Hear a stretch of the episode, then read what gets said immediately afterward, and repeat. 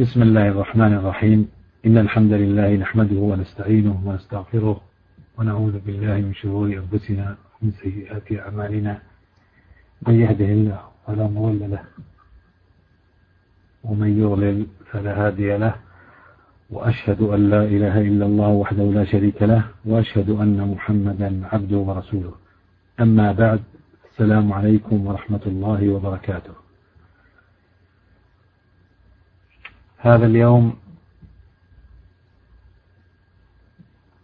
هو في الكلام عن فقه أسماء الله الحسنى والكلام عن اسم الله الصمد جل جلاله.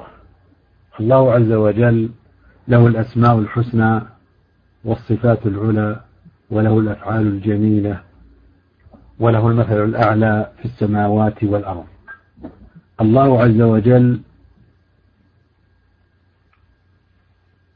أمرنا أن نعرفه بأسمائه وصفاته وأفعاله وأن نعبده بما يليق بجلاله على ما جاء به رسوله صلى الله عليه وسلم. فالدين يقوم على أصلين عظيمين هما العلم والعمل وأعظم العلم هو معرفة الله عز وجل بأسمائه وصفاته وأفعاله. ثم العمل يأتي بعد هذه المعرفة بالعبادة. فأعظم المعارف هو معرفة الله عز وجل بأسمائه وصفاته. كما قال سبحانه فاعلم أنه لا إله إلا الله واستغفر لذنبك وللمؤمنين والمؤمنات والله يعلم متقلبكم ومثواكم. فهذه المعرفة مطلوبة من العبد أولا ولهذا الله عز وجل أرسل رسله إلى خلقه بثلاثة أمور. الأمر الأول تعريف الخلق بالله وأسمائه وصفاته وأفعاله. ليعبدوه وحده لا شريك له ويتركوا عبادة ما سواه. فإذا عرفوه أحبوه وإذا أحبوه عبدوه وأطاعوه وتركوا عبادة ما سواه. والأمر الثاني تعريف الخلق بالطريق الموصل إليه وهو عبادته وحده بالدين الذي شرعه. على ألسنة رسله.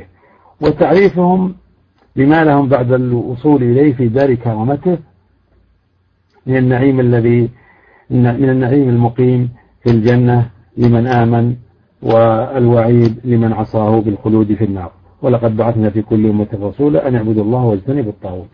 فهذه الأصول لابد أن نعرف هذه الأصول. الأصل الأول أن الله أرسل رسله بالتعريف بالله عز وجل تعريف الخلق بالله. الله عز وجل فطر الناس على وجوده. فطر الناس على وجوده. وأمرنا بالتعرف عليه من خلال آياته ومخلوقاته وكتبه ورسله. فإذا هذه القلوب عرفت ربها عز وجل اطمأنت إليه وعظمته ثم عظمت أمره ثم امتثلته ثم نالت ثوابه العظيم منه جل جلاله يوم القيامة. هذه الأصول لا بد من معرفتها. ولقد بعثنا في كل أمة رسولا أن يعبدوا الله واجتنبوا الطاغوت. وكلما كانت معرفة العبد بربه أعظم كانت محبته وخشيته وعبادته أتم وأكمل. لأن معرفة الله بأسمائه وصفاته وأفعاله تملأ القلب بالإيمان وتقوي محبة الله وتعظيمه في القلب وتثمر أنواع العبادة وعظيم الأجر. كلما كانت معرفتنا بربنا عز وجل أعظم وأتم وأكمل كانت كان الإيمان أقوى والعبادة أحسن وأتقن. أمن هو قانت آناء الليل ساجدا وقائما يحذر الآخرة ويرجو رحمة ربه. قل هل يستوي الذين يعلمون؟ والذين لا يعلمون إنما يتذكر أولو الألباب. وكلما كان العبد بالله أجهل كان من الله أبعد. وإليه أكره ومن بين خلقه أخسر. ولا شك أن حياة الإنسان بحياة قلبه وروحه. فإن البدن سيارة وركبها هو هذا القلب. هذا الإنسان مربوط بقلبه من ناحية سيره ومن ناحية حياته مربوط بأعلاه وهو رأسه. فإذا قطع الرأس فسد البدن وفسد الجسد وإذا فسد القلب فسد فسدت جوارح البدن. حياة الإنسان بحياة قلبه وروحه ولا حياة لقلبه إلا بمعرفة فاطره حياة الجسد بالأكل والشرب. أما حياة القلب فهي فلا تكون إلا بمعرفة فاطره ومحبته وتوحيده وعبادته وحده لا شريك له. قل إن الفضل بيد الله يؤتيه من يشاء والله واسع عليم يختص برحمته من يشاء والله ذو الفضل العظيم. وكما مر معنا أن الله عز وجل خلق في الإنسان ثلاث أواني آنية المعلومات وآنية الإيمانيات وآنية المطعومات. فآنية المطعومات هي المعدة التي تستقبل الطعام والشراب ثم تكون سببا لبقاء هذا الجسد وصحته وعافيته. ونحن نشترك في هذه الآنية مع الحيوانات ومع الكفار. القسم الثاني آنية المعلومات وهي العقول التي تستقبل المعلومات من الخارج. ونحن نشترك في هذه الصفة مع الكفار. والآنية الثالثة وهي آنية الإيمانيات وهي مختصة بالمسلم مختصة بالمؤمن الذي الله عز وجل من عليه بالهداية وعلم, وعلم أنه أهل لها فوهبها له. والله عز وجل يهدي إليه من يشاء يهدي من يشاء ويضل من يشاء يهدي من يستحق الكرامة ومن يعلم أنه يزكو بالإيمان والتوحيد. فهذا القلب محل آنية الإيمانيات. العقول تدرك الكيفيات كيفية الوضوء كيفية الصلاة كيفية الصلاة كيفية يعني سبك المعادن كيفية المباني وهكذا. لكن القلوب محل الإيمانيات والإيمان هو أن يصدق القلب بشيء غيبي فالمحسوس مشاهد. يشترك فيه الإنسان والحيوان والنبات. الحيوان إذا رأى الماء شرب منه وإذا رأى البرسيم أكل منه. وكذلك الكافر.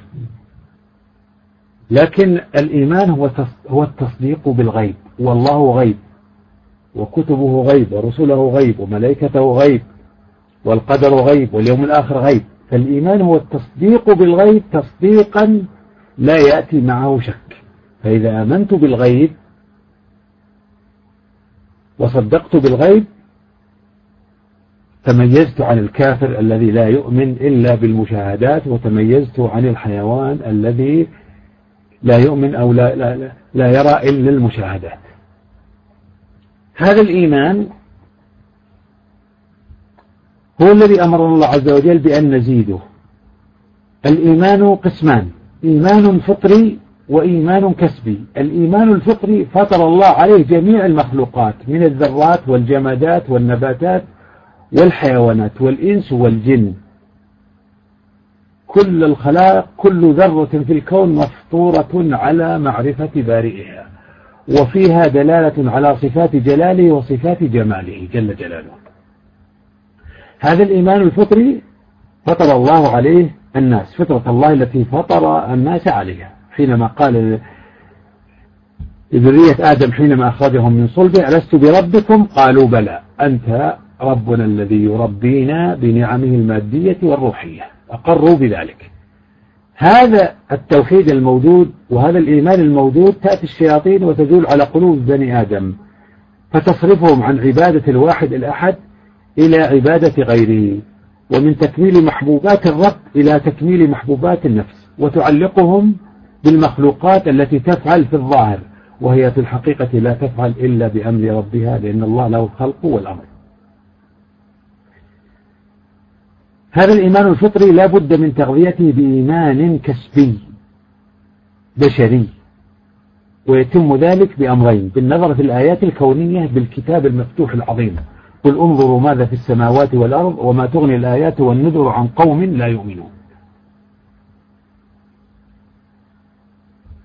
أفلم ينظروا إلى السماء فوقهم كيف بنيناها وزيناها وما لها من فروج والأرض مددناها وألقينا فيها رواسي وأنبتنا فيها من كل زوج بهيج؟ فلينظر الإنسان إلى طعامه. أن صببنا الماء صبا. ثم شققنا الأرض شقا فأنبتنا فيها حبا وعنبا وقضبا وزيتونا ونخلا وحدائق غلبا وفاكهة وأبا. أفلا ينظرون إلى الإبل كيف خلقت وإلى السماء كيف رفعت وإلى الجبال كيف نصبت وإلى الأرض كيف سطحت؟ فذكر بماذا؟ بالعهد الأول. إنما أنت مذكر. ذكر الناس بربهم الذي أقروا له, أقروا له بالربوبية فيجب هنا أن يقروا له بالألوهية والعبودية. فيعبد الرب العظيم الذي له خزائن السماوات والأرض القوي القادر الواحد الأحد الصمد الذي له الملك والملكوت وله آه، الملك العظيم في سلطانه الكبير جل جلاله فليعبدوه ويطيعوه لأنه هو, هو القادر وحده هو الملك وحده هو الغني وحده وهو القاهر وحده هو الحكيم وحده هو الرازق وحده. فما فكما أخذوا عطاء ربوبيته وعرفوا عطاء ربوبيته فليؤدبوا فليؤدوا واجب ألوهيته. المؤمن يأخذ عطاء الربوبية في الدنيا يأخذ عطاء الربوبية وعطاء الألوهية في الدنيا والآخرة. أما الكافر فيأخذ عطاء الربوبية في الدنيا ويحرم من عطاء الألوهية يوم القيامة. المؤمن استفاد من عطاء الربوبية فعطاء الربوبية لجميع الخلق للإنسان والحيوان والمؤمن والكافر لأنه لا خالق إلا الله ولا رازق إلا الله. فجميع الخلائق تأكل من رزقه وتسكن في أرضه وتجلس على موائد نعمه حيوانا أو إنسانا مؤمنا أو كافرا. هذا عطاء الربوبية لجميع الخلق. فمن آمن بالله أخذ عطاء ربوبيته وأخذ عطاء ألوهيته في الدنيا. بالأمن والهداية والخلاف في الأرض. وأخذ عطاء ربوبيته يوم القيامة بدخول الجنة التي فيها ما لا عين رأت ولا أذن سمعت ولا خطر على قلب بشر. يأخذ عطاء ربوبيته في الدنيا وفي الآخرة. ويأخذ عطاء الألوهية بأن يرى ربه يوم القيامة وجوه يومئذ ناظرة إلى ربها ناظرة. ويسمع كلام ربه جل جلاله ويقرب منه إن المتقين في جنات ونهر في مقعد صدق عند مليك مقتدر. أما الكافر فهو معنا يأخذ عطاء الربوبية لأنه اجتهد على الأرض فزرعها واجتهد على المعادن فصنعها واجتهد على الحديد فاستخرج منه أنواع المصنوعات. الله علمه الله خلقه وخلق عقله وخلق المادة التي صنع منها هذه الأشياء. فالله عز وجل له منا أولا وآخرا. لكن الكافر استفاد من عطاء ربوبيته فصنع واخترع واكتشف حتى ولو كان غير مسلم. استفاد من السنن الكونية. أما المؤمن فهو الذي يستفيد من عطاء الربوبية وعطاء الألوهية في الدنيا والآخرة بالأمن والهداية والخلافة في الأرض في الدنيا وبالجنة والرضوان يوم القيامة. فلا بد من هذه المعارف.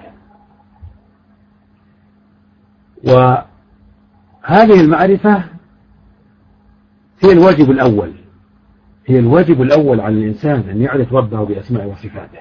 المؤمن مطلوب منه هذه المطالب العالية.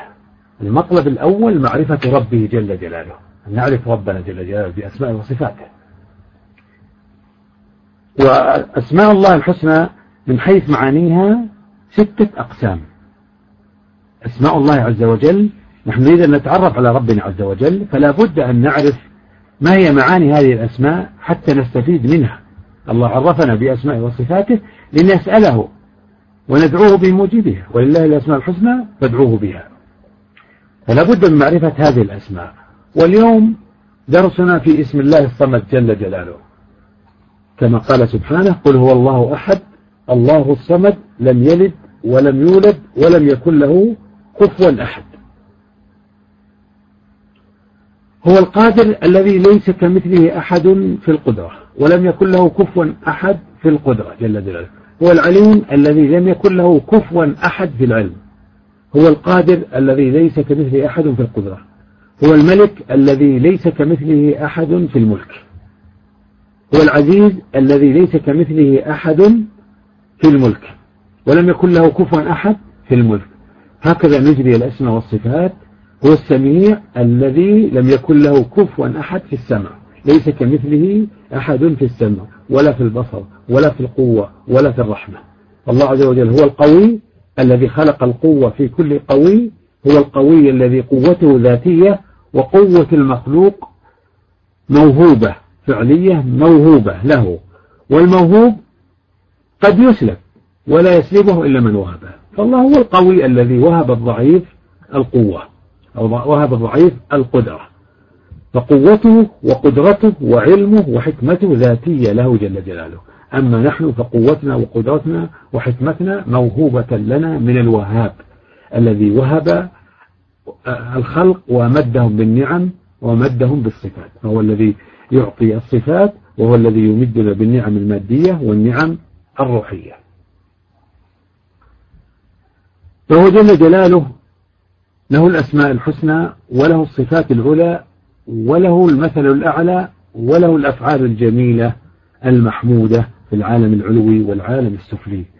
فلنعرفه أولا بأسمائه وصفاته ثم نعبده بما جاء به رسله بأوامره امتثالا أو تركا. فأولا نعرف ربنا عز وجل بأسمائه وصفاته. فالله عز وجل هو الواحد الأحد الصمد الذي صمدت إليه جميع المخلوقات وقصدته كل الكائنات. المقصود عند الحوائج المقصود إليه عند الرغائب السيد المطاع الذي لا يقضى دونه أمر. هو جل جلاله الواحد الأحد الصمد الذي صمد لجميع حوائج الخلق لكمال ذاته وأسمائه وصفاته وأفعاله. الكامل في السؤدد والشرف والغنى والكرم مالك الحاجات ومفرج الكربات ومجيب الدعوات. أمن يجيب المضطر إذا دعاه ويكشف السوء ويجعلكم خلفاء الأرض أإله مع الله قليلا ما تذكرون. هو الصمد الذي تقصده جميع الخلائق عند النوائب والكريهات وتستغيث به إذا مسها الضر وأصابتها المشقات وتضرع إليه عند الشدائد والكربات والكريهات. وما بكم من نعمة فمن الله. نعمة الإيجاد ونعمة الإمداد ونعمة الهداية. نعمة الليل ونعمة النهار. نعمة العافية نعمة الأمن نعمة الرزق. وما بكم من نعمة فمن الله. ثم إذا مسكم الضر فإليه تجأرون. الله عز وجل هو الواحد الأحد الصمد الحي الذي لا يموت. ولهذا الله مدح نفسه إنه حي قيوم وحي بصفات بالأسماء الحسنى والصفات العلى هو الحي. لا إله إلا هو. فادعوه مخلصين له الدين الحمد لله رب العالمين أن كان ربنا حيا عليما قديرا سميعا قويا قادرا رحيما رؤوفا لطيفا خبيرا. هو الواحد الأحد الصمد الحي الذي لا يموت. الأول فليس قبله شيء. والآخر فليس بعده شيء. الغني عن كل أحد القادر على كل أحد الذي يحتاج إليه كل أحد. جميع الخلائق محتاجة إلى ربها. وجميع المخلوقات من أعلاها إلى أسفلها ومن أصغرها إلى أكبرها مطبوعة على أربع صفات. كل مخلوق كبيرا أو صغيرا مطبوع على أربع صفات. ضعيف فقير عاجز محتاج. العرش محتاج إلى ربه ليمسكه. السماوات والأرض محتاجة إلى ربها ليمسكها. كل محتاج إلى ربه الصمد جل جلاله. الصمد هو الكريم الذي صمد إلى جميع جميع حوائج الخلق. هو الذي يملك الحاجات وجميع الحاجات مستجيبة لمشيئته ومسرعة إلى إرادته. إنما أمره إذا أراد شيئا أن يقول له كن فيكون. ما من دابة إلا هو آخذ بناصيتها. إن ربي على صراط مستقيم. ملك السماوات بيده وملك الأرض بيده ملك الرياح بيده ملك النجوم بيده ملك النباتات بيده ملك الجمادات بيده ملك الأسماع بيده ملك الأبصار بيده ملك العقول بيده ملك الذرات بيده. بل كل ذرة في الكون محتاجة إلى ربها في خلقها وإيجادها وفي تحريكها وتسكينها وفي نفعها وضرها. وهذه الذرة الصغيرة التي تملأ الفضاء وتدخل في كل كائن مسبحة بحمد ربها وشاهدة بوحدانيته وخاضعة لأمره. جميع المخلوقات خاضعة لأمر الله ومستجيبة لمشيئته. إذا أراد ليلا كان ليلا وإذا أراد نهارا كان نهارا وإذا أراد أمنا كان أمنا وإذا أراد خوفا كان خوفا وإذا أراد فقرا كان فقرا على فلان. وإذا أراد غنى كان غنى لفلان. وإذا أراد عزة كان عزا لفلان. وإذا أراد ذلة سلب العزة فصار هذا العزيز ذليلا. له الخلق والأمر جل جلاله. بيده الملك والملكوت وبيده التصريف والتدبير والتحريك والتسكين. هو صمد جل جلاله صمد لجميع حوائج الخلق. فإذا عرف القلب ربه بأسماء الحسنى وصفاته العلى صارت عبادته لربه فيها حلاوة وفيها لذة وفيها طعم. ثلاث ذاق طعم الإيمان كما قال النبي صلى الله عليه وسلم ذاق طعم الإيمان من رضي بالله ربا وبالإسلام دينا وبمحمد رسولا. متى أرضى بالله ربا؟ إذا عرفته. وكيف لي أن أعرفه؟ لا بد أن أسمع عنه وأتكلم عنه كثيرا. لا يكفي أن أسمع عنه. بل إذا سمعت عنه في مثل هذا اليوم لا بد بعد هذا السماع أن أسمع الناس. لأن الكلام في الدعوة أول ما يفيد الداعي والذين جاهدوا فينا لنهدينهم سبلنا. هم المهتدون أولا والله عز وجل يجعل بسبب كلامهم الهداية. فهم يدلون الخلق على ربهم بمعرفة أسمائه وصفاته.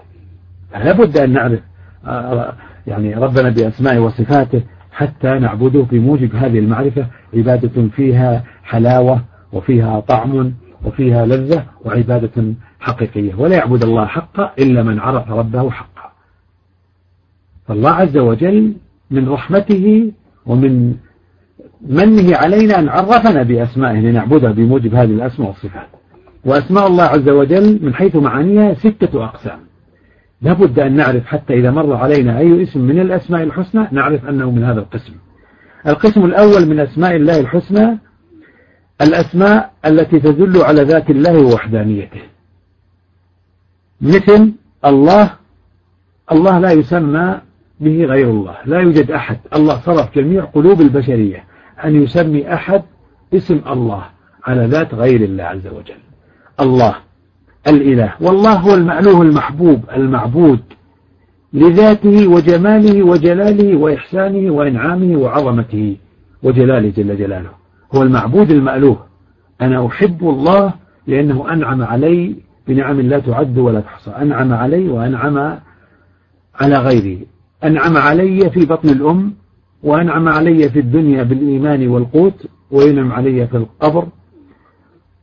من يكون روضة من رياض الجنة وينعم علي يوم القيامة بالجنة والرضوان. فبقدر هذه المعرفة تأتي محبة الله عز وجل وتألهه القلوب وتحبه لأنه هو المنعم وله الحمد في الأولى والآخرة على جميع مخلوقاته. فهذه الأسماء الدالة على ذات الله وحدانيته. لابد أن نعرف أننا خلق نعود إلى خالق وصور نعود إلى مصور ومرزوقين نعود إلى رزاق وعلماء نعود إلى عالم وفقراء نعود إلى غني وهكذا نحن نعود إلى واحد. كما يعود البدن إلى واحد وهو الرأس كذلك نحن نعود إلى خالق. فلا بد للقلب أن يعرف هذه الأمور فيعرف الله بأنه واحد وهذا الواحد له الخلق والأمر. والذي له الخلق والأمر الخلق هو أن يوجد الشيء مثل الشمس. والأمر هو التدبير لهذه الشمس أن تشرق من المشرق وتغرب في المغرب وأن تأخذ مسارا معينا. لا تعلو ولا تنزل تأخذ مسارا معينا محكم. محكم بحيث لا تخرج عنه قدر أنملة. ولو خرجت قدر أنملة لفسد العالم. فالشمس مثلا نار ملتهبة. نار ملتهبة. صب الله عز وجل فيها من نوره جل جلاله. هذه الشمس درجة الحرارة في داخلها أكثر من 20 مليون درجة. ودرجة الحرارة خارجها أكثر من ستة آلاف درجة. ويمتد لهيبها نصف كيلو متر مربع. جعلها الله تسير لها لها طلوع واستواء ونزول. هي تطلع من المشرق وتستوي في الأفق تستوي في كبد السماء ثم تغيب في الأفق. هذه حركاتها الست. ولها 360 مشرق و360 مغرب. هذه الشمس لو ارتفعت قليلا لتجمد الكون كله وأصبح أشد من الحجارة. فلا تتحرك الأعضاء ولا تنمو النباتات ولا يتحرك الحيوان. ولو نزلت قليلا لاحترقت الأرض وعادت دخانا وبخارا لا بقاء له ولكن الله هو ربها ومن آياته الذي يسيرها والذي أحكمها وقدرها تقديرا. لا الشمس ينبغي أن تدرك القمر ولا الليل سابق النهار وكل في فلك يسبحون. هو جل جلاله مالك هذا الملك العظيم. بمخلوقاته بآياته ومخلوقاته. ومن آياته الليل والنهار والشمس والقمر. لا تسجدوا للشمس ولا للقمر واسجدوا لله الذي خلقهن إن كنتم إياه تعبدون. هذه المخلوقات الله خلقها وأودع فيها أسماءه وصفاته. لنستدل بالمخلوق على الخالق وبالصور على المصور وبالحكمة على الحكيم وبالرزق على الرزاق. فنرضيه كما أنعم علينا بنعمة الإيجاد ونعمة الإمداد ونعمة الهداية. هذا القسم الأول من أسماء الله الله الإله والواحد قدم معنا والأحد والحق الحي والقيوم والأول والآخر والظاهر والباطن وأمثالها من الأسماء الحسنى التي تدل على ذات الله عز وجل ووحدانيته. القسم الثاني من الأسماء الدالة على الملك والقدرة مثل الملك العزيز الجبار المهيمن القهار الصمد القادر القوي المقدم والمؤخر وأمثالها من أسماء الملك والقدرة.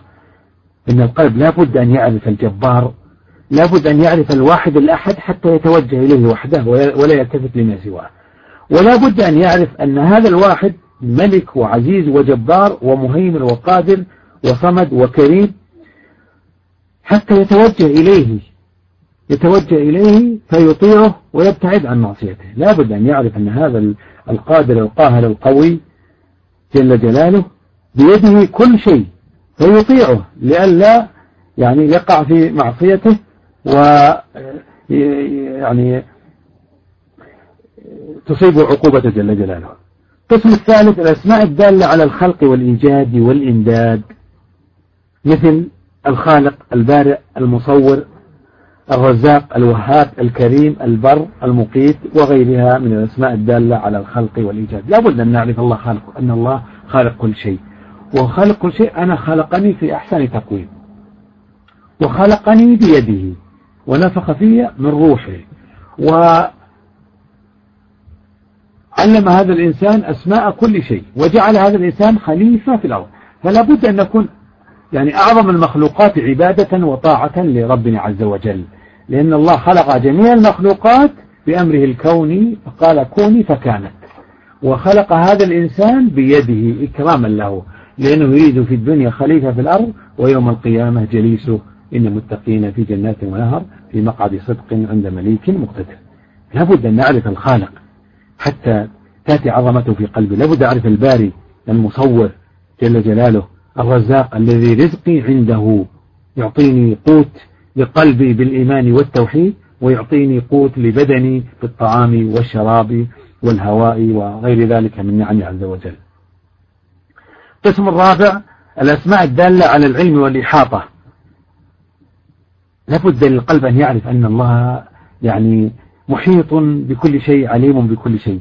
الأسماء الدالة على العلم والإحاطة تفيد القلب مراقبة الله وأن كل كلمة الله يسمعها وكل حركة الله يراها وكل خلجة في القلب الله خبير بها وكل عمل في في الظلمات الله شهيد عليه يراه كما يراه في النور. وكل شيء أعمله فهو محفوظ عند ربي وكل شيء قريب أو بعيد الله محيط به. الأسماء الدالة على العلم والإحاطة تفيد القلب مراقبة الله في كل حال.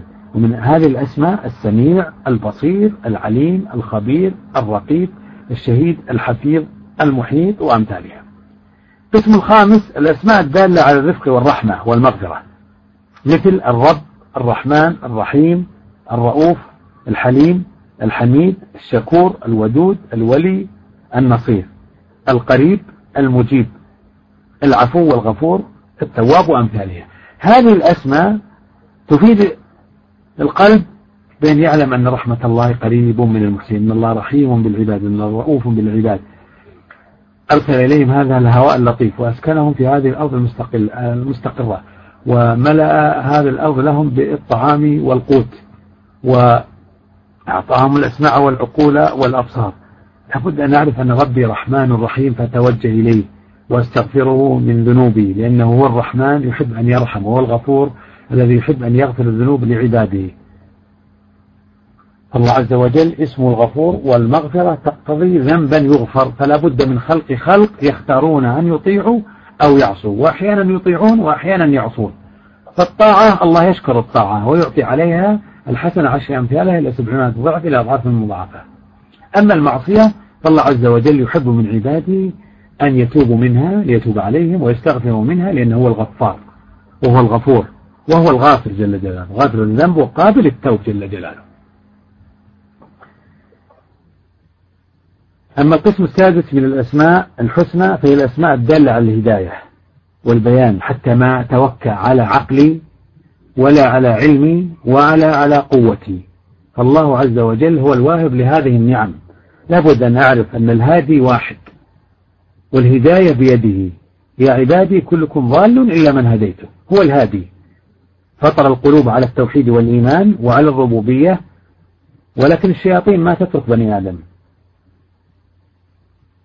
فجاءتهم فاجتالتهم عن دينهم حتى عبدوا مع الله غيره من حجر أو شجر أو غيرها من الأصنام والأوثان. فلا بد أن أعرف الهادي وأتوجه إليه وأسأله الهداية. ولهذا أعظم سؤال في القرآن اهدنا الصراط المستقيم. اهدنا لما يرضيك اهدنا لمعرفة الحلال من الحرام اهدنا لما لمعرفة ما تحب وترضى مما تسخطه وتكرهه اهدنا لمعرفتك اهدنا لمعرفة ملائكتك اهدنا لمعرفة كتبك اهدنا لمعرفة حكمتك في قضائك وقدرك اهدنا لمعرفة أحوال اليوم الآخر اهدنا لمعرفة ما هو غيب عنا فنحن محتاجين إلى الهداية وأبواب الهداية بيده هو الذي يفتح أبواب الهداية كما يفتح أبواب الرزق فهو الهادي الذي هدى كل مهتدي هو الله عز وجل هداه فاهتدى ولو تركه لظل يا عبادي كلكم ضال إلا من هديته. فالأسماء الدالة على الهداية مثل الهادي ومثل المبين الله بين نفسه بمخلوقاته وأودع أسماء وصفاته في مخلوقاته. فهذا الملك العظيم وهذه الممالك العظيمة تدل على ملك عظيم. هذه الملوك كلها وهذه الممالك كلها تعود إلى ملك واحد. قل اللهم مالك الملك تؤتي الملك من تشاء وتنزع الملك ممن تشاء وتعز من تشاء وتذل من تشاء. بيدك الخير إنك على كل شيء قدير. هو الواحد الأحد جل جلاله هو الصمد الذي تصمد إليه جميع المخلوقات. في حوائجها. فهو مالك الحاجات وهو قاضي الحاجات وهو مجيب الدعوات جل جلاله. هذا ربنا العظيم.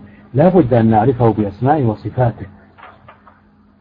وكذلك من الأسماء الدالة على الهداية الهادي المبين الوكيل الكفيل وأمثالها من الأسماء الدالة على هدايته جل جلاله. وأنه هو الهادي فلا هداية إلا من عنده. فهو جل جلاله الصمد الذي تصمد إليه جميع الخلائق في حاجاتها. هو سبحانه ال ال ال ال الواحد الأحد الصمد الحي الذي لا يموت. هو الحي الذي لا يموت. وحياة ذاتية وحياة موهوبة. والله قادر أن يسلبها عن كل حي فيعود ميتا. ثم يعود حيا في دار الكرامة في الجنة أو في دار الإهانة في النار. فهو خلق الموت جل جلاله ليعرف الناس الحي الذي لا يموت من الحي الذي لا يموت. والحي اللي حياته ذاتية لا تنفك عنه والحي الذي حياته موهوبة من نبات أو حيوان أو جماد. وهذه الحياة تسلب بأمر الحي فهو الذي يملك الحياة والموت وهو الذي يحيي ويميت جل جلاله. هو سبحانه الأحد الصمد الحي الذي لا يموت القادر على كل أحد الغني عن كل أحد المحيط بكل أحد الذي يحتاج إليه كل أحد وهو الغني عن كل أحد. كان أحد حيث لا أحد. وكل شيء سواه بيده مخلوق له وبقاؤه وفناؤه بيده جل جلاله. لم يتقدمه والد كان عنه ولم يتأخر عنه ولد يكون عنه لأنه الغني. وليس كمثله شيء في أسمائه في ذاته وأسمائه وصفاته وأفعاله. هو الواحد الأحد الصمد الذي له وحده الأسماء الحسنى والصفات العلى. قل هو الله أحد. هو أحد لا شريك له ولا مثيل ولا نظير. في ذاته وأسمائه وصفاته هو الواحد الأحد في الخلق والملك والأمر. هو الواحد الأحد في العبادة. فلا معبود بحق إلا هو. هو المستحق للعبادة لذاته وجلاله وجماله جل جلاله. فالحمد لله أن كان آه، ربنا أحد أحد. لم يكن معبودنا مخلوق مثلنا ولا مخلوق دوننا بل هو الأعلى بل هو العلي الأعلى ربنا جل جلاله الواحد الأحد الصمد الذي تصمد إليه جميع الخلائق ويقضي حاجتها جل جلاله بقدرته. وهو سبحانه الله عز وجل يقول السلم قل للناس قل هو الله أحد. ما قال هو الله أحد؟ قال قل هو الله أحد. هو من؟ الله أحد. أحد.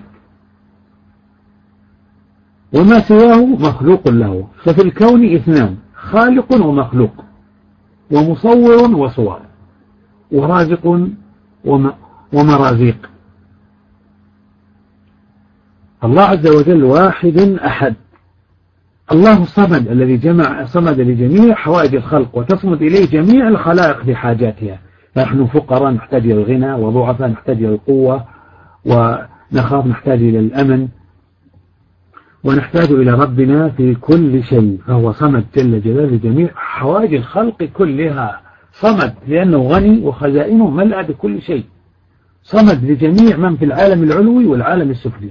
خلقهم بأمره الكوني فوجدوا وأمدهم بالأقوات وحركهم ويعلم أقوالهم ويسمع أصواتهم ويرى أفعالهم ولا يعزب عنه مثقال ذرة في ملكه العظيم جل جلاله.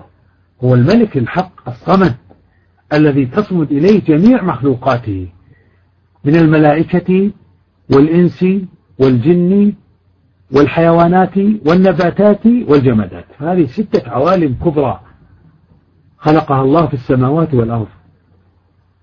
عالم الملائكة وعالم الجن وعالم الإنس وعالم الحيوان وعالم النبات وعالم الجماد. الله خالق كل شيء وهو على كل شيء وكيل. هو خلقها ويعلم أفعالها ولا يفعل أحد من الخلق شيء إلا بإذنه وعلمه وأمره. إذا أذن كان الشيء وإذا لم يأذن لا يكون إلا ما يريد الله عز وجل. فهو الصمد جل جلاله.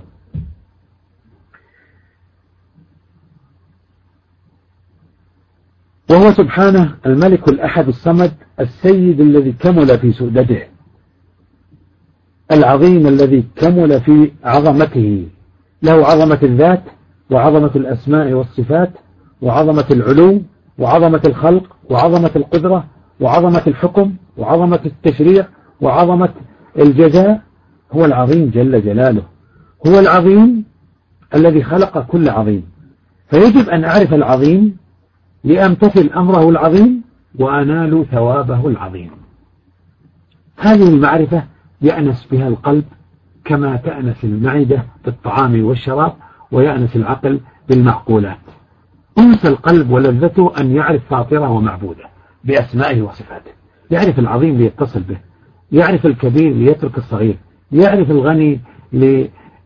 حتى لا يقف بباب الفقير يعرف الواحد الأحد حتى لا يتوكل إلا عليه ولا يخشى إلا هو ولا يرجو إلا إياه ولا يلتفت لأحد سواه. القلب يتلذذ بهذه المعرفة ويجد الحلاوة في هذه المعرفة معرفة العظيم. متى يكون الإنسان عظيم؟ إذا اتصل بالعظيم. متى يكون كبير؟ إذا اتصل بالكبير. متى يكون غني؟ إذا اتصل بالغني. متى يكون عزيز؟ إذا اتصل بالعزيز ولله العزة ولرسوله وللمؤمنين. فلنتصل بالعزيز لأن يكون أعزة في الدنيا وأعزة في الآخرة. ونتصل بالقوي حتى الله عز وجل يعطينا من قوته وتكون قوته معنا. فننتصر بهذه القوة على الأعداء. الله عز وجل يحب ظهور هذه الأسماء والصفات في خلقه. يحب أن تظهر أسماءه وصفاته في خلقه.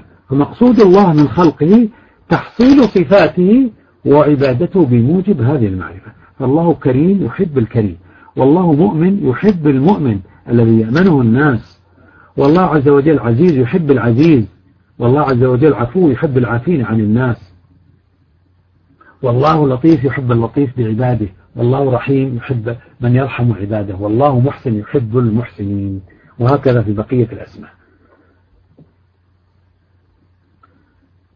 هو العظيم الذي كمل في عظمته. الغني الذي كمل في غناه. القوي الذي كمل في قوته. الرحمن الذي كمل في رحمته. فهو الرحمن الذي خلق الرحمة في كل راحم وخزائن الرحمة عنده وبيده أظهر من رحمته أو أنزل من رحمته رحمة واحدة من مئة رحمة. الله خلق مئة رحمة قال وسلم أنزل منها واحدة يترحم بها الناس والطير والحيوان. ويضيف هذه الرحمة يوم القيامة ليرحم بها عباده. الله بين لنا أنه هو الرحمن الرحيم ولذلك في مطلع كل سورة بسم الله الرحمن الرحيم. الحمد لله رب العالمين الرحمن الرحيم. دائما هو الله الذي لا إله إلا هو عالم الغيب والشهادة هو الرحمن الرحيم. وربنا الرحمن المستعان على ما تصفون.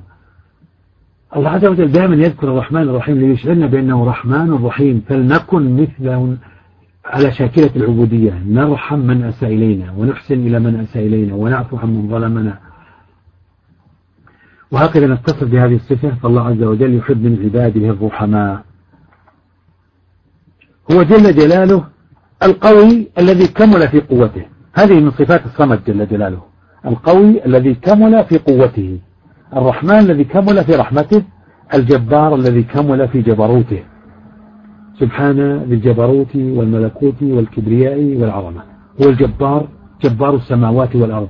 خلق السماوات وقهرها. خلق الأرض وقهرها وما فيها من النباتات. خلق الجبل على ما أراد فكان بهذه الصورة. خلق جبريل على ما أراد فكان بهذه الصورة. خلق الإنسان على ما أراد فكان بهذه الصورة. خلق السماء على ما أراد فكانت بهذه الصورة. هو الجبار جل جلاله. وهو الجبار الذي يجبر قلوب المنكسرة قلوبهم. يجبرهم يعافيهم يرزقهم يكشف كرباتهم. هو الجبار بذاته لأن له الأسماء القوة والقدرة والقهر والعظمة والكبرياء والجلال والعزة. هو جبار. وكل ما سواه ضعيف فقير عاجز محتاج. العليم الذي كمل في علمه. هذه من صفات الصمد أنه العليم الذي كمل في علمه. علم ما كان وما يكون وما سيكون. علمه ذاتي لا ينفك عنه وعلمي موهوب قد ينفك عني قد يسلب مني. هو علمني أنا علمني العليم ورزقني الرزاق وخلقني الخلاق. فلا بد كما رأيت أثار قدرته في الربوبية لا بد أن أستجيب لأوامر عبوديته في الألوهية. فأعبده وحده وأنا المستفيد. لأني أسأله الرحمة ليرحمني وأسأله, وأسأله الرزق وأسأله العفو وأسأله التوبة وأسأله الهداية فعنده خزائن كل شيء. والله أمرنا أن نسأله ومن علينا بأن نسأل واحد ما نسأل مخلوق مثلنا يذلنا ونقف ببابه ولا يعطينا. وإذا سألك عبادي عني فإني قريب أجيب دعوة الداعي إذا دعان فليستجيبوا لي وليؤمنوا بي لعلهم يرشدون. فنسأله حوائجنا. الله عز وجل لا يستفيد من عبادتنا. نحن الذين نستفيد. نحن لا نستفيد من الهداية. أن هدانا ربنا جل جلاله. هدانا ربنا جل جلاله إلى الصراط المستقيم نحن الأول نحن المستفيدون. الله عز وجل غني عن جميع الخلق. الله عز وجل غني عن جميع الخلق. هو ملك. هو ملك وهو صمد. كريم. عنده خزائن كل شيء وبيده كل شيء جل جلاله. فإذا عرف القلب هذه الأمور استأنس بذلك وتلذذ بعبادة الله بعبادة الله. ولهذا الأنبياء أعظم الناس عبادة. لماذا؟ لأنهم عرفهم بالله وأسمائه وصفاته. كان النبي صلى يقوم الليل حتى تتفطر قدمه يقول له عائشة يا رسول الله قد غفر الله لك ما تقدم من ذنبك وما تأخر؟ قال أفلا أحب أن أكون عبدا شكورا. أرى هذه النعم من ربي عز وجل. أفلا أشكره على ما أعطاني من السمع والبصر والعقل وعلى ما أعطاني من الخير وصرف عني من الشر. وأن أعطاني هذه الحياة لم يجعلني مجنونا لم يجعلني أعمى لم يجعلني ضالا. الله هداني حبب إلي الطاعات وفقني للأعمال الصالحة وأثابني على حسن عشر أمثال إلى سبعمائة ضعف. وأنا أسكن في ملكه في ملكه العظيم وسأعود إليه. فإذا أردت أن أعود إليه لابد أن أرجع إليه بصفتين صفة التعظيم له وصفة الشكر له. وهذا هو لب العبودية. أن أعبد الله بالمحبة والتعظيم والذل له جل جلاله. فهو جل جلاله الذي له الأسماء الحسنى والصفات العلى هو الحكيم الذي كمل بحكمته الذي يضع الشيء في موضعه. لا إله غيره ولا رب سواه. بديع السماوات والأرض. أن يكون له ولد. وما يحتاج إلى ولد حتى يبقى نسله. ولم ولم تكن له صاحبة. ولا يحتاج إلى صاحبة. بل كل كل الخلائق مفتقرة إليه. كل محتاج إليه. كل من في السماوات والأرض إلا آتى الرحمن عبدا. وخلق كل شيء. حتى ما يأتي أحد أنا خلقت فاعبدوني. هو خلق كل شيء جل جلاله. في العالم العلوي والعالم السفلي وخلق أعظم شيء. خلق وأبدع. بديع السماوات. خلقها على غير مثال سابق. خلق السماوات على هذا الشكل ولم تكن قبل ذلك. خلق الأرض كذلك. خلق النباتات والجمادات. خلق جميع المخلوقات. مواليد الأرض أكثر من 40 مليون مولود. خلق على صور وأشكال متباينة متباينة. في الطعوم والأشكال والألوان والأعمار. هو الخلاق العليم يخلق في كل ثانية مليارات المخلوقات من النباتات والحيوانات والطيور والذرات والكائنات. إن ربك هو الخلاق العليم. فهو جل جلاله بديع السماوات والأرض أن يكون له ولد لأنه لا يحتاج إلى ولد ولم تكن له صاحبة. وخلق كل شيء وهو بكل شيء عليم. لا يخفى عليه شيء في الأرض ولا في السماء وعنده مفاتح الغيب لا يعلمها إلا هو ويعلم ما في البر والبحر وما تسقط من ورقة إلا يعلمها ولا حبة في ظلمات الأرض ولا رطب ولا يابس إلا في كتاب مبين. بل كل الكائنات الله عز وجل خلقها من قبل. أول ما خلق الله القلم قال له اكتب قال وما اكتب؟ قال اكتب ما هو كائن إلى أن تقوم الساعة من الحركات والسكنات والأقوال والأعمال والأخلاق. والحوادث وجميع ما يجري في الكون إلى أن تقوم الساعة. هذا هو العليم جل جلاله. وهو الخلاق الذي خلق كل شيء بقدرته. ذلكم الله ربكم لا إله إلا هو خالق كل شيء فاعبدوه. وهو على كل شيء وكيل. اعبدوه. وهو على كل شيء وكيل جل جلاله. هو خلق المخلوقات ولم يتركها تعمل بنفسها. خلق الشمس وهو الذي يسيرها وخلق الليل وخلق النهار وخلق الملائكة وخلق الإنس هو رب العالمين. خلقهم وهو المتكفل بأرزاقهم وتدبيرهم وتصريفهم وهو وكيل عليهم. يعلم ما يقولون وما يفعلون ولا يجري في ملكه جل جلاله إلا ما شاء. فالله عز وجل هو غني عن جميع الخلائق. هو الذي له الأسماء الحسنى وله الصفات العلى. كما قال النبي صلى الله عليه وسلم في الحديث القدسي في حديث أبي ذر قال الله عز وجل يا عبادي إني حرمت الظلم على نفسي وجعلته بينكم محرما. الله يحب العدل ويحب الإحسان وحرم الظلم على نفسه لأن الظلم غير لائق. الظلم فيه جور وأعظم الظلم هو الشرك لأن الشرك وضع للعبادة في غير موضعها. وضع العبادة في غير موضعها أن أعبد قبر أعبد ميت أعبد الملائكة أعبد أي مخلوق من دون الله. هذا من أعظم الظلم. هو أظلم الظلم وأقبح القبيح وأشر الشر. هذا الشرك بالله. الله عز وجل يقول يا عبادي إني حرمت الظلم على نفسي وجعلته بينكم محرما فلا تظلمون لا يظلم الإنسان نفسه بعبادة غير الله ولا يظلم غيره بأن يأخذ ما ليس له أو يمنع ما ليس له. يا عبادي كلكم ضال إلا من هديته.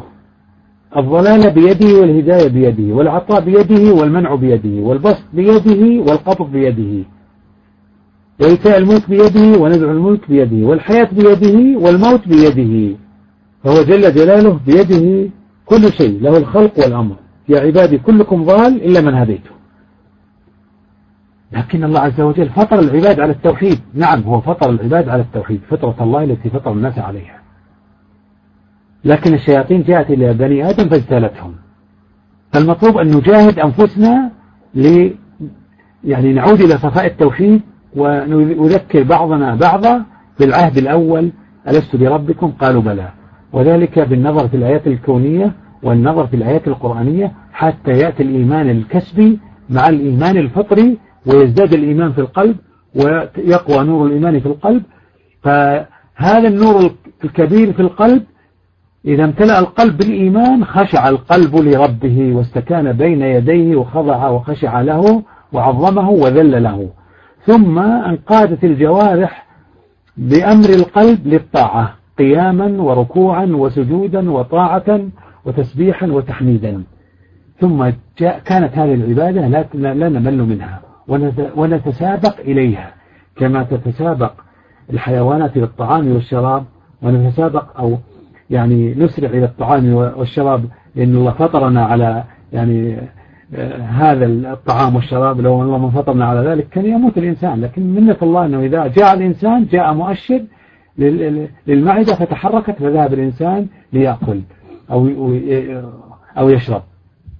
فكذلك إذا نقص مؤشر الإيمان نجلس في البيئة الإيمانية مثل بيئتنا هذه.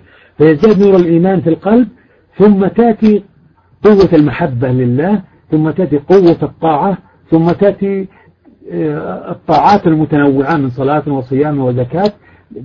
ونؤدي هذه الطاعات بالمحبة ونتسابق إليها ونسارع إليها. لماذا؟ لأن القلب امتلأ بمحبوبات الرب بالتوكل والخوف منه ورجاءه وطاعته ومحبته. فإذا امتلأ القلب بمحبوبات الرب انقادت الجوارح لطاعة الرب. وإذا امتلأ القلب بمحبوبات النفس انقادت الجوارح للشهوات. فالقلب لمن سكنه؟ سكنه التوحيد والإيمان أمر الجوارح بالطاعة. إن سكنته الأموال والشهوات أمر الإنسان بتنمية آه، آه، الأموال والشهوات وشغل الإنسان بهذه الأشياء عن عن ربها. والله عز وجل ملأ الدنيا بمحبوباته هو وملأ الآخرة بمحبوباتنا نحو نحن. فمحبوبات الرب هي الدين الكامل. وقد ذكر الله هذه المحبوبات بقوله إن المسلمين والمسلمات والمؤمنين والمؤمنات والقانتين والقانتات إلى آخر الصفات العشر. وذكر بقوله التائبون العابدون السائحون الراكعون الساجدون الأمن والمعروف والنهون عن المنكر والحافظون على حدود الله وبشر المؤمنين. هذه الصفات العشر. التائبون العابدون الحامدون السائحون الراكعون الساجدون الأمن والمعروف والنهون عن المنكر والحفظ من حدود الله. وبشر المؤمنين بالجنة والرحمة وسماع كلام الرب والقرب منه ورضوانه ورؤيته وأن لهم يوم القيامة مقاما كريما ونعيما وملكا كبيرا. هذه محبوبات الرب. الله ملأ الدنيا بمحبوباته هو وملأ الآخرة بمحبوباتنا نحن من المطعومات والمشروبات والمركوبات وغير ذلك من نعيم الجسد ونعيم القلب من رضوان ربنا عز وجل. اليوم أحل عليكم رضواني فلا أسخط عليكم أبدا. هذا القلب محتاج إلى أن يعرف هذه الأمور محتاج أن يعرف هذه الأمور العظيمة حتى يتنور ويزداد نوره بالنظر في الآيات الكونية والنظر في الآيات القرآنية. فإذا زاد هذا النور أحرق ما سواه من المعاصي والمنكرات والفواحش وأحرق ما سوى الرب من المخلوقات فلم يلتفت إليها ولم يتعلق بها واستأنس بالله واستوحى. الآن استراحة للمتكلم والسامع لمدة عشر دقائق نعود بعدها إن شاء الله. الله عز وجل هو الواحد الأحد الصمد الذي لا شريك له في ربوبيته وألوهيته وأسمائه وصفاته. هو الصمد الذي تصمد إليه جميع المخلوقات هو الصمد الذي صمد لجميع حوائج الخلق من العلم والرزق والأمن والرحمة وكل ما يحتاجه الخلق. الله عز وجل غني عن العالمين وعن وعن عبادتهم لا تنفعه طاعتهم ولا تضره معصيتهم. يا عبادي كلكم ضال إلا من هديته فاستهدوني أهدكم. نحن محتاجون إلى الهداية هداية لمعرفته والهداية لما يصلح أحوالنا في الدنيا والآخرة والهداية إلى الصراط المستقيم حتى نطيع ربنا عز وجل ونجتنب معصيته. الله عز وجل يقول يا عبادي كلكم عار إلا من كسوته فاستكسوني أكسكم. جميع الخلائق مفتقرون إلى الله في الخلق والإيجاد والتحريك والتسكين والتدبير والتصريف والنفع والضر.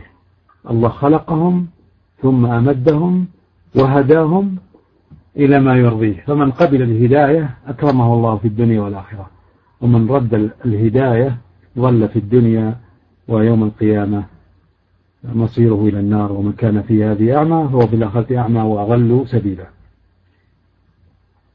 يا عبادي كما هو في حديث أبي ذر الذي ذكرناه من قبل يا عبادي إنكم تخطئون بالليل والنهار وأنا أغفر الذنوب جميعا فاستغفروني أغفر لكم. استغفر الله ونتوب إليه من كل ذنب صغير وكبير ومن ذنوب القلوب والجوارح. وكان يسلم يستغفر الله سبعين مرة في رواية يستغفر مئة مرة في المجلس الواحد. وقد غفر له ما تقدم من ذنبه وما تأخر. فكيف بنا نحن ال ال الذين دائما في, في الغفلة؟ فنحتاج إلى الاستغفار المستمر من أقوالنا وأعمالنا وأخلاقنا ونياتنا. نحتاج الاستغفار العين ترى ما لا يحب الله والأذن تسمع ما لا يحب الله والجوارح تمشي إلى ما يحب الله عز وجل. فنحتاج إلى الشكر عند الطاعة وإلى الاستغفار عند المعصية. فالجوارح مماليك بهذا البدن مماليك عند القلب. الله عز وجل ملك الجوارح للقلب تطيعه. فإن أمرها بالطاعة أطاعته وحمدته. وإن أمر القلب الجوارح بالمعصية أطاعته ولعنته. يا عبادي إنكم لن تبلغوا ضري فتضروني ولن تبلغوا نفعي فتنفعوني لأن الله غني والغني من لا تنقص خزائنه مثقال ذرة. وجميع الخلائق كلها في العالم العلوي والعالم السفلي كلها ذرة صغيرة أمام الله عز وجل.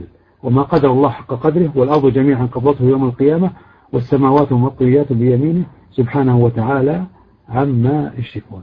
وما قدر الله حق قدره إن الله لقوي عزيز. يا عبادي إنكم لن تبلغوا ضري فتضروني ولن تبلغوا نفعي فتنفعوني. يا عبادي لو أن أولكم وآخركم وإنسكم وجنكم كانوا على أتقى قلب رجل واحد منكم ما زاد ذلك في ملكي شيئا. لأن الله غني وغناه بذاته والغني لا تنقص خزائنه. مثقال ذرة أما المخلوق فلو ملك مليارات الذهب مليارات الأطنان من الذهب ونقصت مثقال ذرة فيعتبر فقيرا. لأنه في الأصل فقير لذاته. الإنسان فقير لذاته. والله وهبه الغنى والله قادر أن يسلب الغنى منه فيعود فقيرا.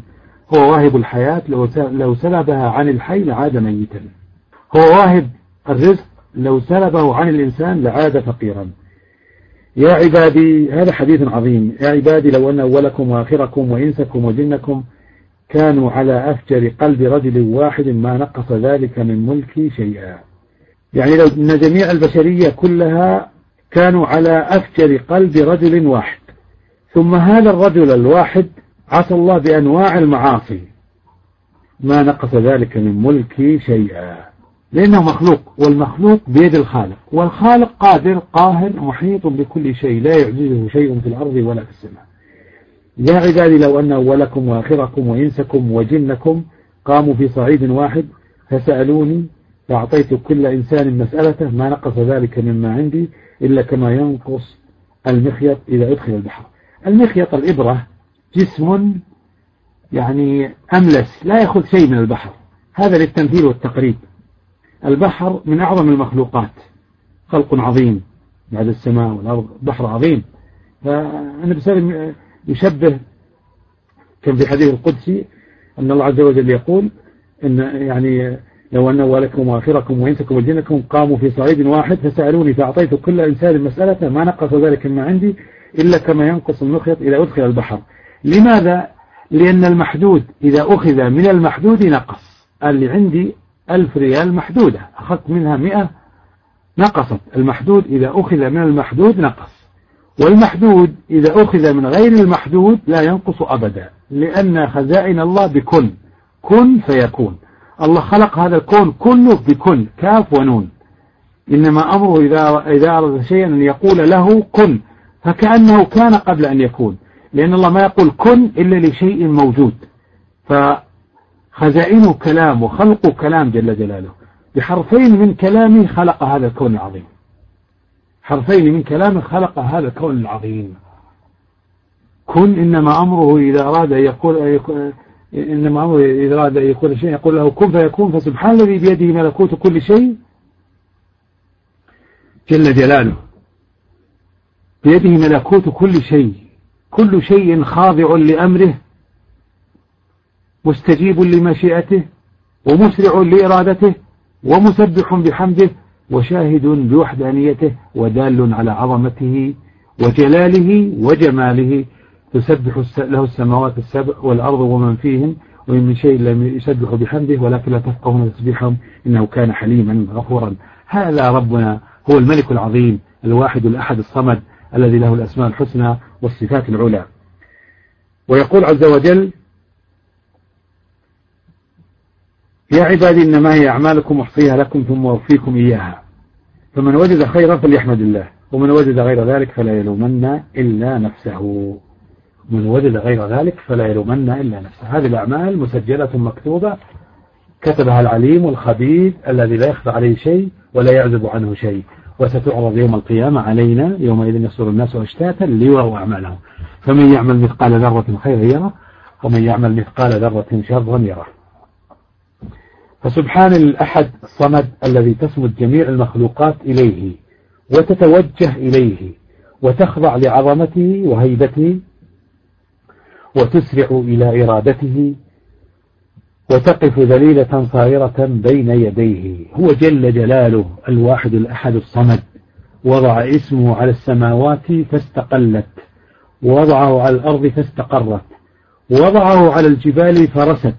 ووضعه على الأرض فأنبتت ووضعه على المياه فسالت ووضعه على الرياح فهبت ووضعه على العين فرأت ووضعه على الأذن فسمعت ووضعه على اللسان فتكلم ووضعه على الليل فصار ليلا ووضعه على النهار فصار نهارا هو جل جلاله بيده مقاليد الأمور جميع الخلائق تقف ذليلة صغيرة بين يديه جميع الخلائق تسبح بحمده وتقف ذليلة صغيرة بين يديه ما من دابة إلا هو آخذ بناصيتها إن ربي على صراط مستقيم.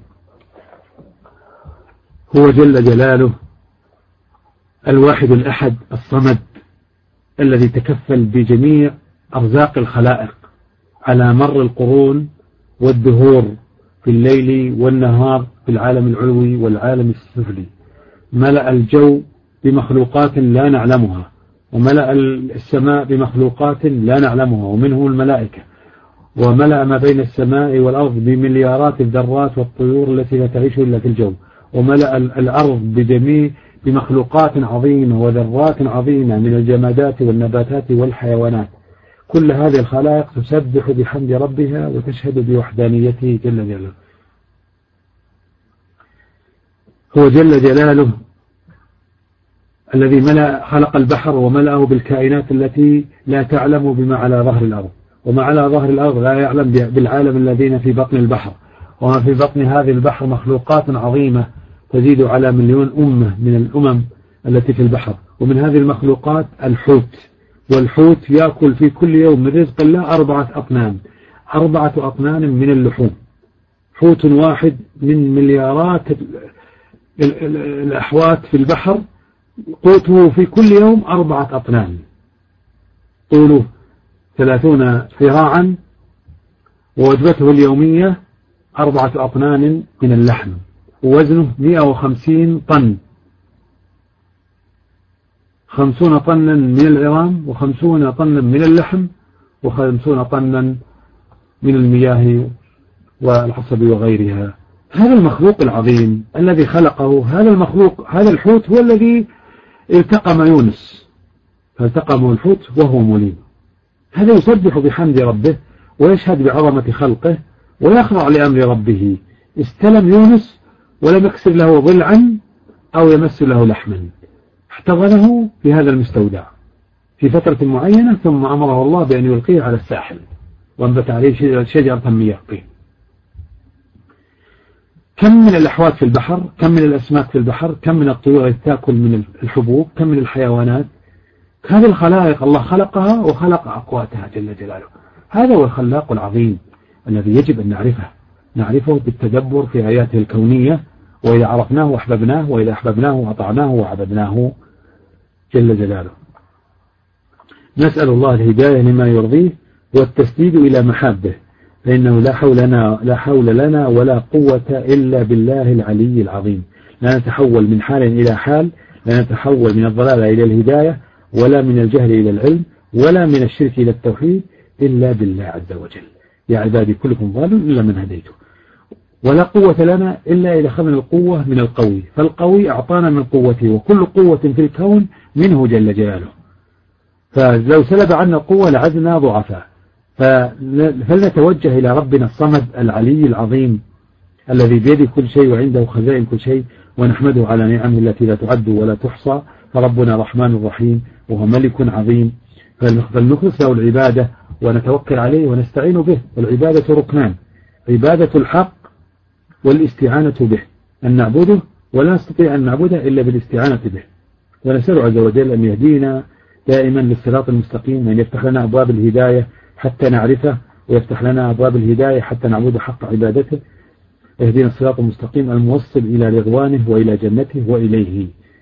صراط رب العالمين الذي بينه لنا بإرسال الرسل وإنزال الكتب. فلنقول الحمد لله رب العالمين الرحمن الرحيم. الحمد لله رب العالمين. أنعم علي وأنعم على غيري وأعطاني خيرا وصرف عني شرا واستضافني في بطن الأم واستضافني في بطن الدنيا وفي بطن الدنيا. الله عز وجل مقصود الله عز وجل من المخلوق في بطن الأم تكميل الأعضاء والجوارح. إذا كمل الإنسان بأعضائه الداخلية وجوارحه الخارجية أخرجه الله من بطن الأم إلى بطن الدنيا.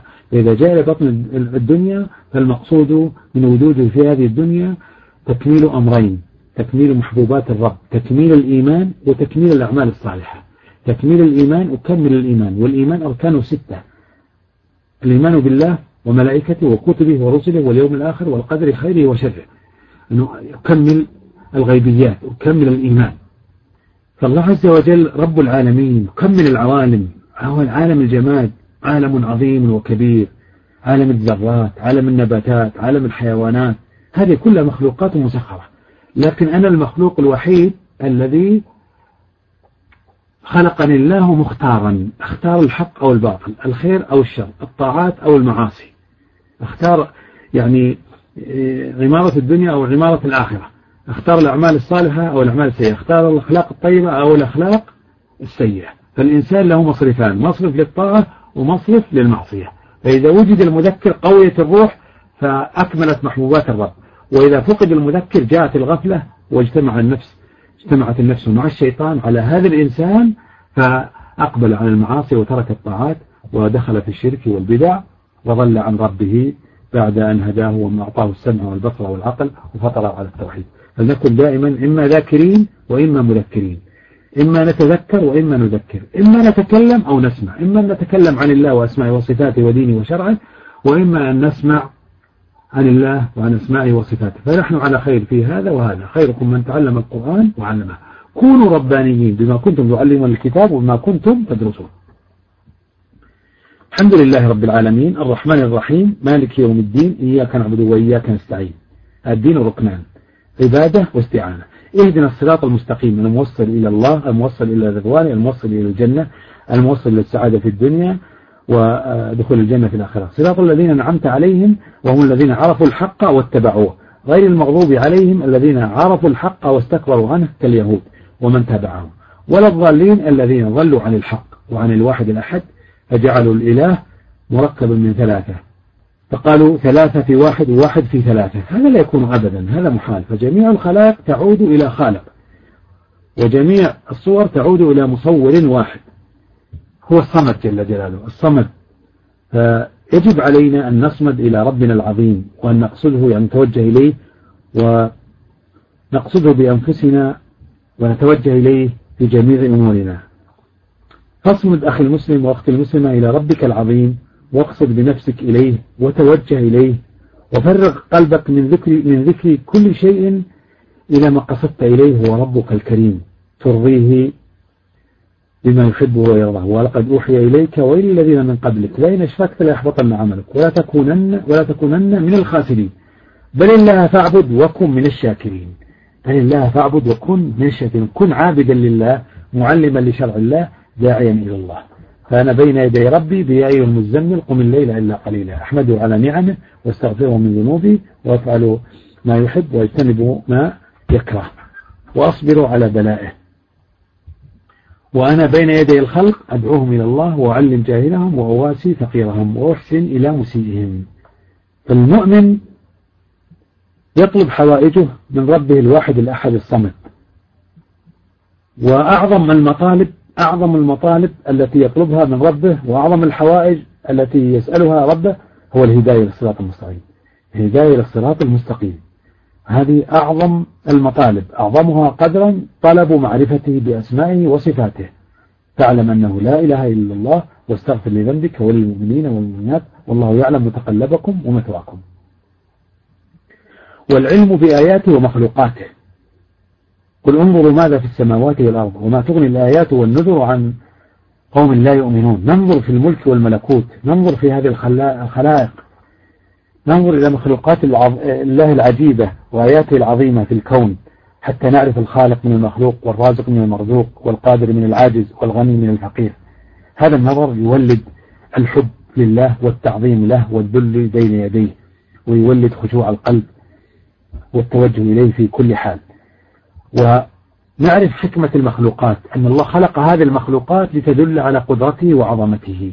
ومطلوب مني بعد هذه المعرفة أن يأتي العمل. ما هو العمل؟ عبادة الله وحده الذي خلق هذا الكون العظيم وأظهر لنا أنه القادر أنه القاهر أنه الخالق أنه الرزاق أنه العليم أنه الخبير أنه الرحمن أنه الرحيم.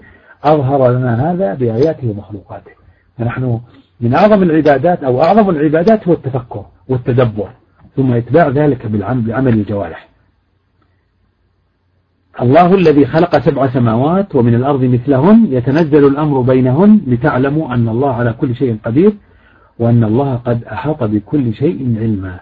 وإذا عرفنا ذلك أحببناه وعظمناه وأطعناه وعبدناه بما جاء به رسوله صلى الله عليه وسلم. بقدر ما أعرف أن هذا غني وهذا قادر وهذا طبيب. أذهب إلى الطبيب عند مرضي وأذهب إلى الغني عند فقري وحاجتي وأذهب إلى من يعرف عند جهلي. ف... ولله المثل الأعلى الله عز وجل هو هو العزيز الجبار المتكبر هو الذي له الأسماء الحسنى والصفات العلى.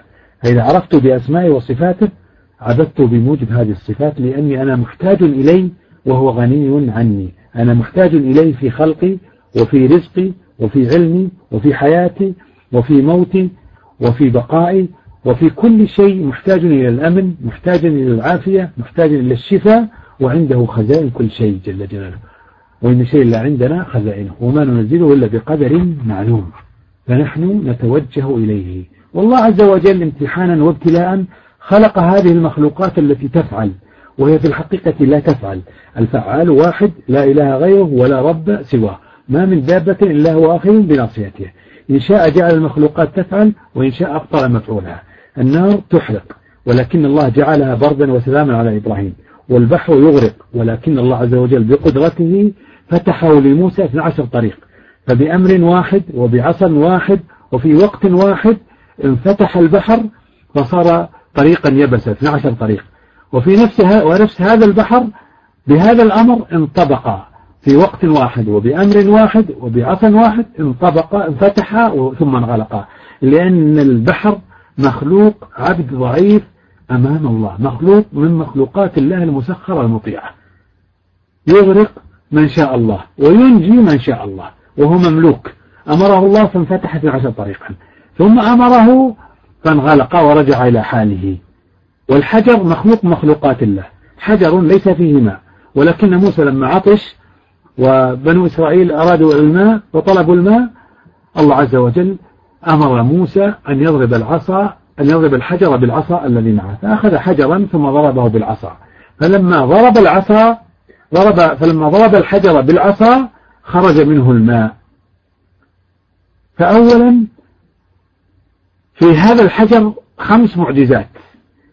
حجر يابس عصا يابس وحجر يابس ليس فيه أثر للماء ولكن الله بقدرته جعل فيه الماء. وجعل موسى بهذه العملية والضرب ينفتح ولا الله قادر يفتحه ماء بلا, بلا ضرب. فضرب موسى الحجر بالعصا فظهرت خمس معجزات. خروج الماء من الحجر وكمية الماء ونوعية الماء لكل قبيلة من القبائل الاثنى عشر. ماء خاص له رائحة خاصة ظهور الماء من الحجر وكمية الماء ونوعية الماء وأنه يخرج وقت الحاجة وينقفل عند يعني آه، قضاء الحاجة. فهذا هو معنى التوحيد.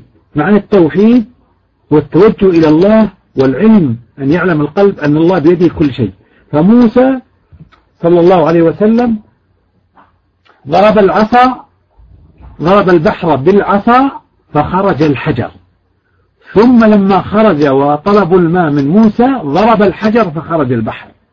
الأولى اضرب البحر يخرج حجر طريق يابس. والثانية اضرب الحجر يخرج بحر وهو اثني عشر عين اثنتي عشرة عينا. هذا هو لا إله إلا الله وأن الله يفعل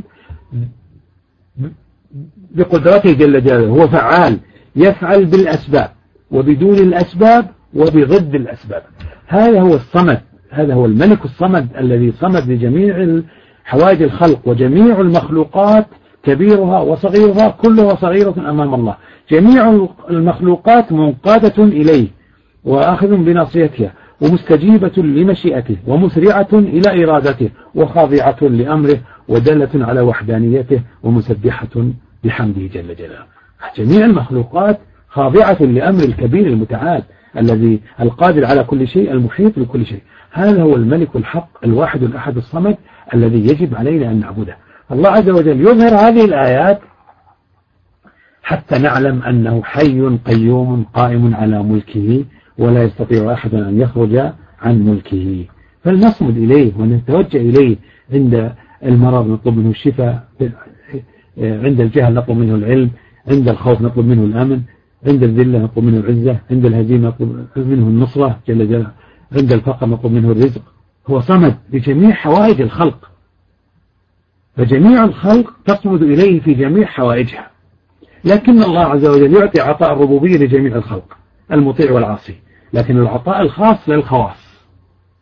العطاء الخاص للخواص. كما جعل النار بردا وسلاما على إبراهيم وكما رزق مريم طعاما رزقها ابنا بلا ذكر وطعاما بلا شجر. وكما فتح البحر لموسى. وكما شق الحجر لموسى حين آه، استسقى لقومه. وهكذا في جميع الأمور. هذا باب الخواص اللي هو باب المؤمنين. يستفيد يعني في الكون الاستفادة نوعان. استفادة من المخلوقات واستفادة من الخالق. الاستفادة من المخلوقات نشترك فيها نحن وجميع المخلوقات. من حيوانات ومن مؤمن أو كافر أو بر أو فاجر. استفادة من الأرض استفادة من نور الشمس استفادة من الهواء استفادة من الطعام. كل يستفيد من هذه وكل يجتهد في الزراعة مسلم أو كافر. فتسلم له وتطيع الأرض لأنها مسخرة. أما باب الخواص فهو باب خاص. لمن؟ لأهل التوحيد. فالناس جميعا عبيد لربوبيته. هو ربهم يتولى تربيتهم بخلقهم وإعدادهم وإمدادهم.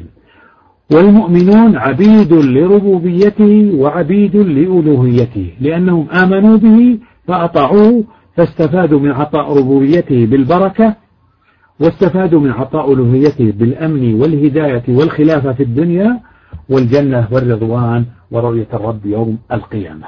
فنحن عبيد ربوبيته وعبيد ألوهيته والكفار عبيد ربوبيته لأنهم يأكلون من رزقه هو ربهم الذي تولى تربيته.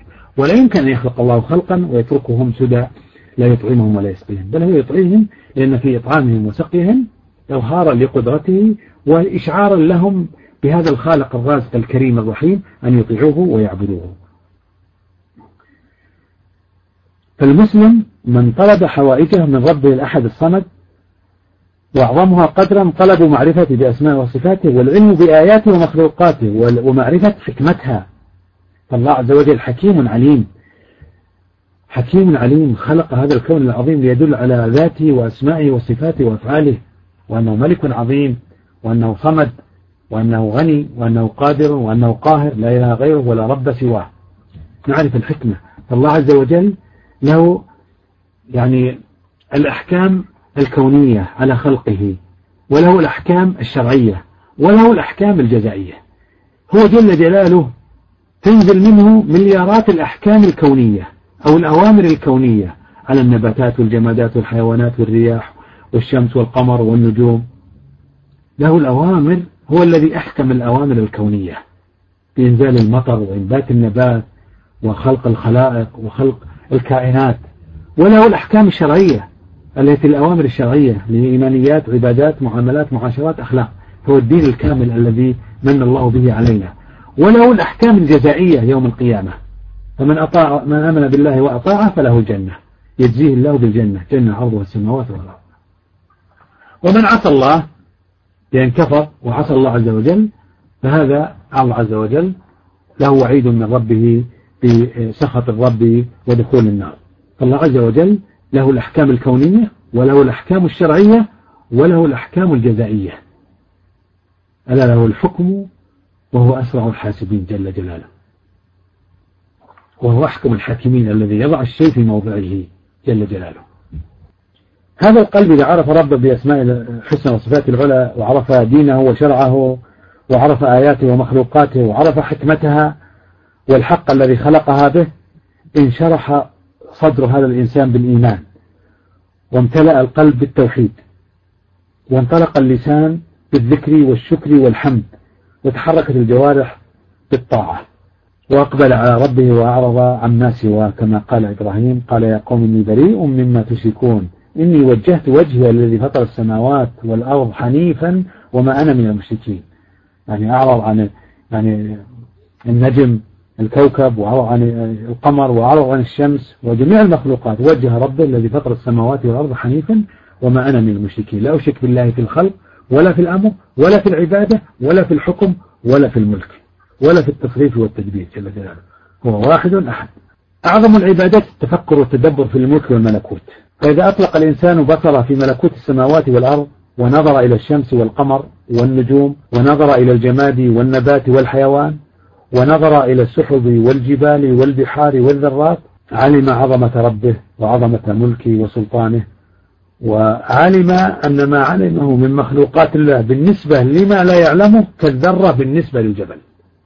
العلم بطبيعته يولد الكبر من تعلم شيئا ولهذا حتى في الحيوانات الكلاب المعلمة أغلى من الحيوانات يعني غير المعلمة.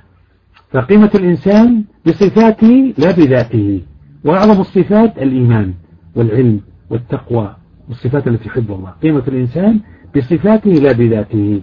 وأعظم الصفات الإيمان والعلم والتقوى والصفات التي يحبها الله عز وجل. فإذا الإنسان عرف بصفة من صفات الله عز وجل وهي العلم عرف عالم شيئا من عالم الجماد والنبات والحيوان وعرف شيئا من الملك والملكوت ونظر إلى الشمس والقمر والذرات المختلفة في العالم العلوي والعالم السفلي عرف لأن أول درجات العلم العلم ثلاث درجات. أول درجة تولد الكبر. ثم الدرجة الثانية تولد التواضع لأن ما أعلمه بالنسبة لما أعلمه كالذرة بالنسبة للجبل. والدرجة الثالثة تولد التواضع. لمن؟ لل للكامل في ذاته وأسمائه وصفاته. هو العظيم الكامل في عظمته القادر الكامل في قدرته العليم الكامل في علمه. لأنه يعلم ما كان وما يكون وما سيكون ويعلم ما يكون قبل أن يكون. لأن علمه محيط بكل شيء وكل علم في العالم من خزائن علمه. وخزائن علمه من ذاته جل جلاله وعلمه صفة ذاتية له لا تنفك عنه. فالله بكل شيء عليم. صحيح يعلم الذرات والكائنات والهباءات وكل شيء يراه ويسمعه وعليم به لكن مع هذا الله بكل شيء عليم. محيط بكل شيء عليم بكل شيء قادر على كل شيء. فهذه الدرجة الثالثة تولد التواضع.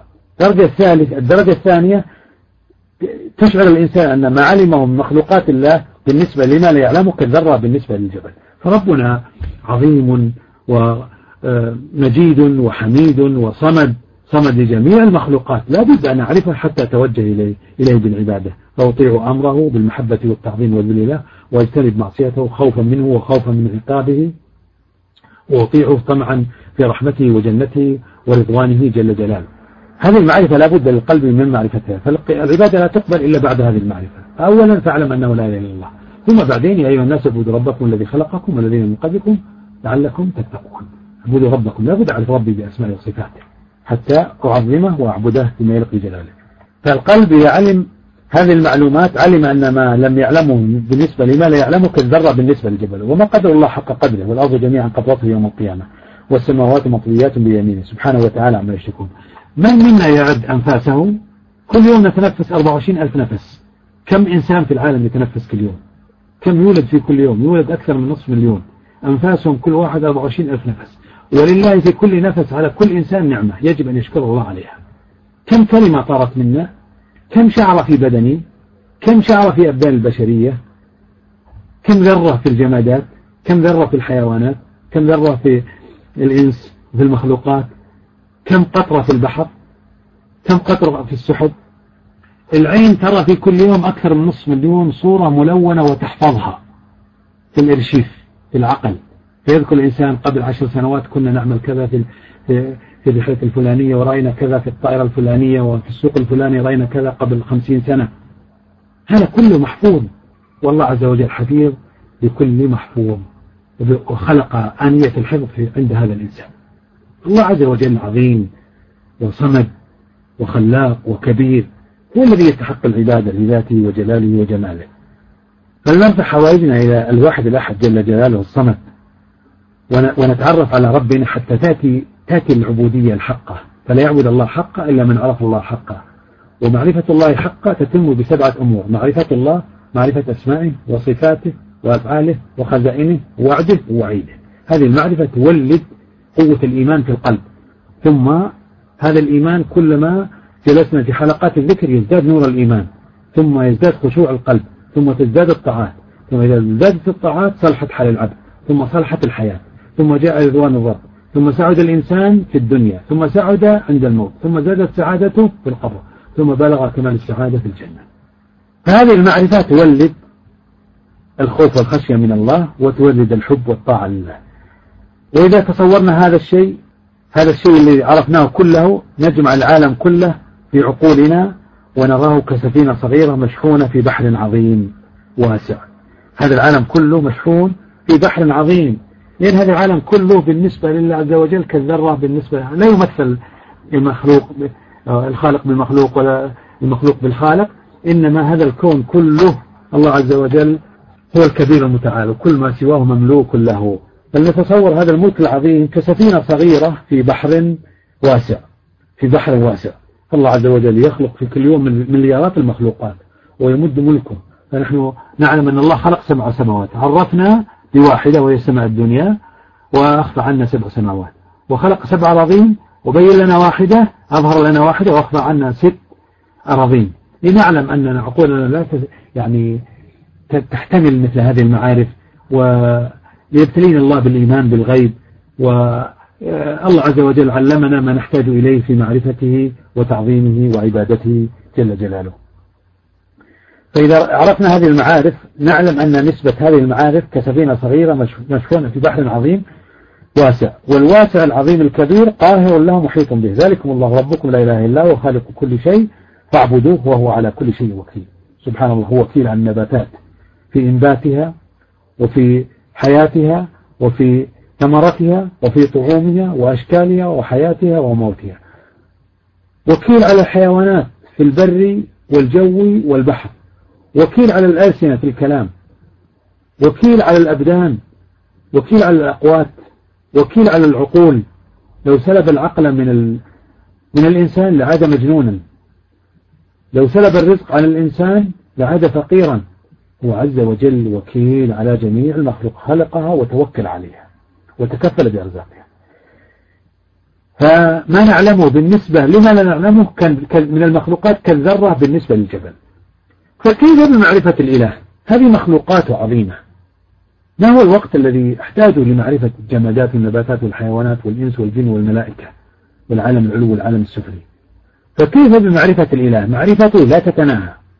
هو القوي الذي لا نهاية لقوته العزيز الذي لا نهاية لعزته الصمد الذي لا نهاية لعزته الأول قبل كل شيء الآخر قبل كل بعد كل شيء القاهر فوق كل شيء الظاهر فوق كل, فوق كل شيء الباطن دون كل شيء جل جلاله. هو الغني الذي لا, لا نهاية لغناه المخلوق له نهاية في غناه وغناه مستمد من الغني جل جلاله. هذا جمع. ثم ننتقل درجة ثالثة ونعيد النظر والتفكر في ملكوت العالم العلوي والسفلي نراه كله قائما بأمر ربه. يمسكه الله بقدرته ويحركه بقوته يطيع من خلقه ويصمد لمن هداه. لا يخالف أمره. جميع المخلوقات الرياح والنجوم والشمس والقمر والنباتات والجمادات والجبال والبحار صامدة لمن هداها مستجيبة لمشيئته مسرعة لإرادته. تسبح بحمده وتشهد بجلاله وجماله جل جلاله. فهذا النظر الثالث. نعيد النظر متفكرين في ملكوت العالم العلوي والعالم السفلي. نراه قائما بأمر ربه. هو الحي القيوم. وكل شيء قائم بأمره. يمسكه الله بقدرته. إن الله يمسك السماوات والأرض أن تزولا يمسكها جل جلاله. يمسك السماء أن تقع الأرض إلا بإذنه. ويحركه بقوته. هو الذي يحرك السحب. يحرك الرياح. هو الذي يجعل المتحرك ساكن والساكن متحرك والحي ميت والميت حي والعزيز ذليل والذليل عزيز والغني فقير والفقير غني والمريض آه، صحيح والصحيح مريض والآمن خايف والخايف آمن. هو الذي يقلب الأحوال ليتوجه العباد إليه في تغيير الأحوال.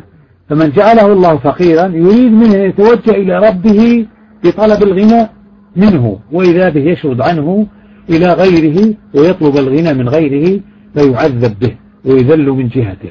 فلو توجه إلى ربه في غناه لأغناه لو توجه إلى الشافي في مرضه لشفاه جل جلاله. ولكن مطلوب منا أن نفعل الأسباب بجوارحنا وأن نتوجه بقلوبنا إلى ربنا لأننا في دار الأسباب ولا بد أن نفعل الأسباب. الدنيا لها أسباب والجنة لها أسباب والنار لها أسباب. فنحن في دار الأسباب. لكن المؤمن تسبق عقيدته عمله. العمل فرع عن الاعتقاد. الاعتقاد أن ربي بيدي كل شيء وقادر على كل شيء. وصمد يقضي حوائج الخلق. الخلائق كلها تصمد إليه في حاجاتها وهو صمد. غني له الأسماء الحسنى والصفد له الأسماء الحسنى والصفات العلى وصمد لجميع حوائج الخلق. ولو أعطى جميع الخلق لو جميع الخلق سألوه جميعا سألوه بسؤال عظيم بقدر ما يستطيعون ثم صاغ الله الخلق على مثل هذا الإنسان وسألوه لم ينقص ما في خزائنه مثقال ذرة لأن خزائنه بكن فيكون لا تنقضي خزائنه أبدا. إن هذا لرزقنا ما له من نفاد. اللي له نفاد هو الذي عند المخلوق. أما الذي عند الخالق لا نفاد له ولا ينقص مثقال ذرة. فجميع الكون صامد لمن هداه وشاهد بوحدانيته ألم ترى أن الله يسبح له من في السماوات والأرض؟ والطير صافات. كل قد علم صلاته وتسبيحه. والله عليم بما يفعل لا إله إلا هو. يعلم ما بما في العالم العلوي والعالم السفلي. يعلم الأقوال والأعمال والحركات. يعلم بما في النفوس. ولله ملك السماوات والأرض وإلى الله المصير. الله له ملك السماوات والأرض. وأنا مملوك من مالكي فلا بد أن أطيعه. لابد أن أطيعه جل جلاله. وأعبده جل جلاله بموجب هذه المعرفة. أعبده محبة وتعظيما وذلا له واحتياجا إليه وافتقارا إليه. لأنه الغني وأنا الفقير وهو القوي وأنا الضعيف وأنا يعني العاجز وهو القادر جل جلاله. فكل نعمة منه وكل فضل منه.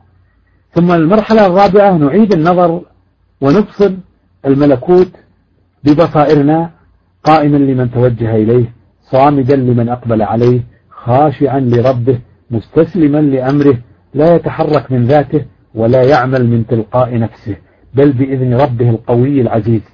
الله الله الذي رفع السماوات بغير عمد ترونها ثم استوى على العرش وسخر الشمس والقمر كل يجري لأجل مسمى. لا يخالف مداره ولا يتأخر ولا يتقدم يدبر الأمر يفصل الآيات لعلكم بلقاء ربكم توقنون. هذا الكون إذا عدنا النظر نبصر الملكوت ببصائرنا. وما نراه؟ نراه قائما لمن توجه إليه. كل الكون قائم لمن توجه إليه. صامد لمن أقبل عليه. السماوات في مكانها والأرض في مكانها والنباتات تنبت في كل يوم والمواليد من الحيوانات تنبت في كل يوم. الأرحام كما نعلم ثلاثة. خلقها الله عز وجل. الأرض رحم للنباتات ومواليدها أكثر من 40 مليون مولود وكل مولود مكون من أمم وقبائل وشعوب. النخيل قبائل وشعوب وأمم. العنب قبائل وشعوب وأمم.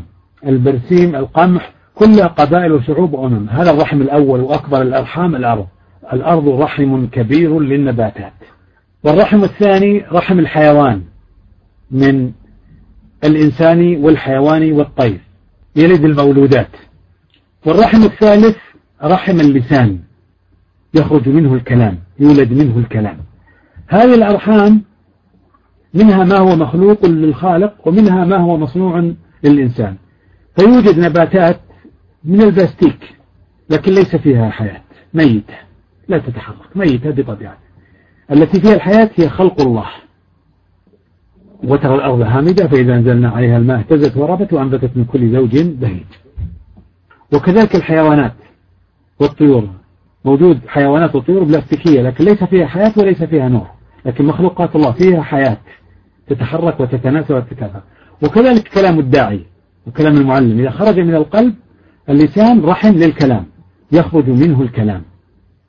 هذا الكلام إما أن يخرج فيما يحب الله ويرضاه أو يخرج فيما يحبه الشيطان وما تحبه النفس والهوى. فليكن لنا مواليد في كل يوم عبادة ودعوة وذكرا وحمدا وتسبيحا لربنا عز وجل. فهذا الكون إذا رأيناه رأيناه مملوك لله عز وجل. مملوك لله عز وجل يسبح بحمد ربه جل جلاله. ثم نعيد النظر مرة خامسة نرى الكون بأجمعه متحدا بين يدي الواحد الأحد الصمد. وكل ما فيه سامع مطيع لربه خاشع لعظمته مستجيب لأمره مسرع إلى إرادته.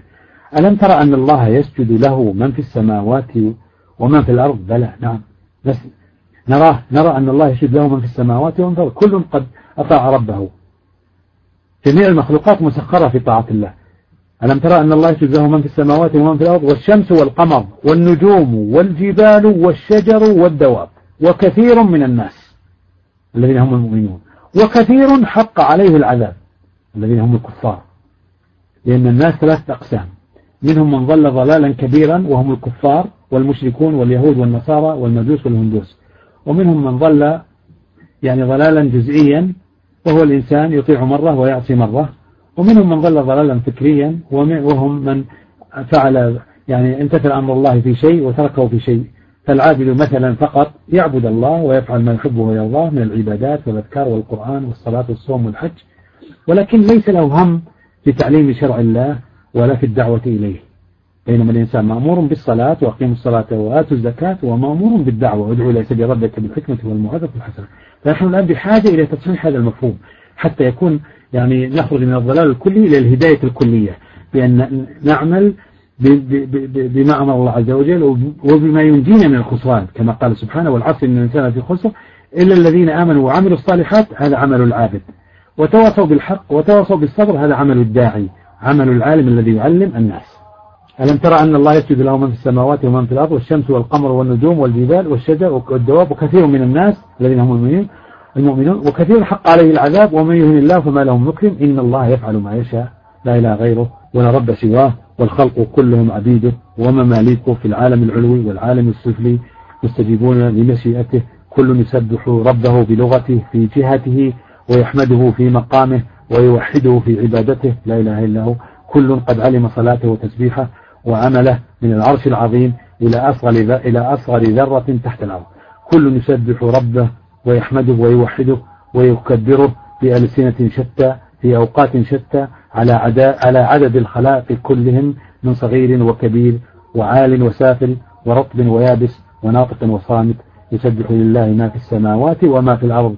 الملك القدوس العزيز الحكيم. كل عابد لله في إسلامه إليه مصليا في جميع أحواله لديه ومسجده موضع قيامه بين يديه. قبلته العرش الكريم والبيت المعمور والبيت العتيق. متعبدات الخلق ثلاثة. العرش العرش الكريم تطوف حوله حملة العرش والملائكة والبيت المعمور تطوف به الملائكة فوق السماء السابعة والبيت العتيق متعبد الإنس والجن. كل هذه الخلائق تعبد الله وقبلتهم العرش الكريم والبيت المعمور والبيت العتيق ومعبوده قبلتهم هذه المخلوقات العرش الكريم والبيت المعمور والبيت العتيق.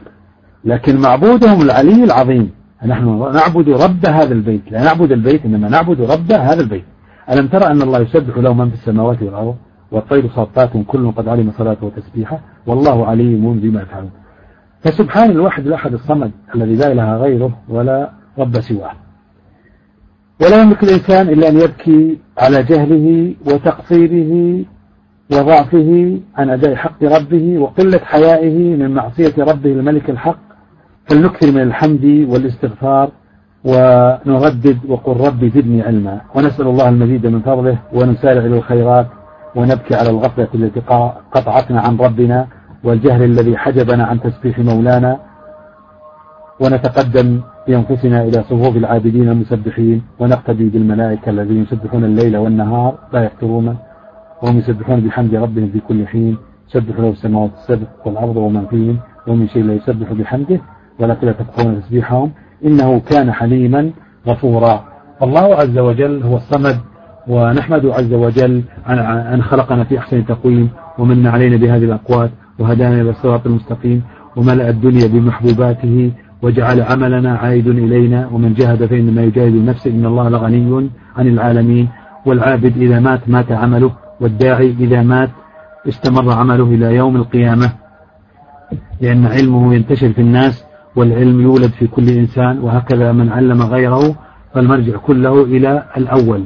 لأن الله عز وجل واسع عليم ويريد منا أن نعلم الناس هو العليم الذي علمنا ويريد منا أن نتعلم وأن نعمل وأن نعلم الناس.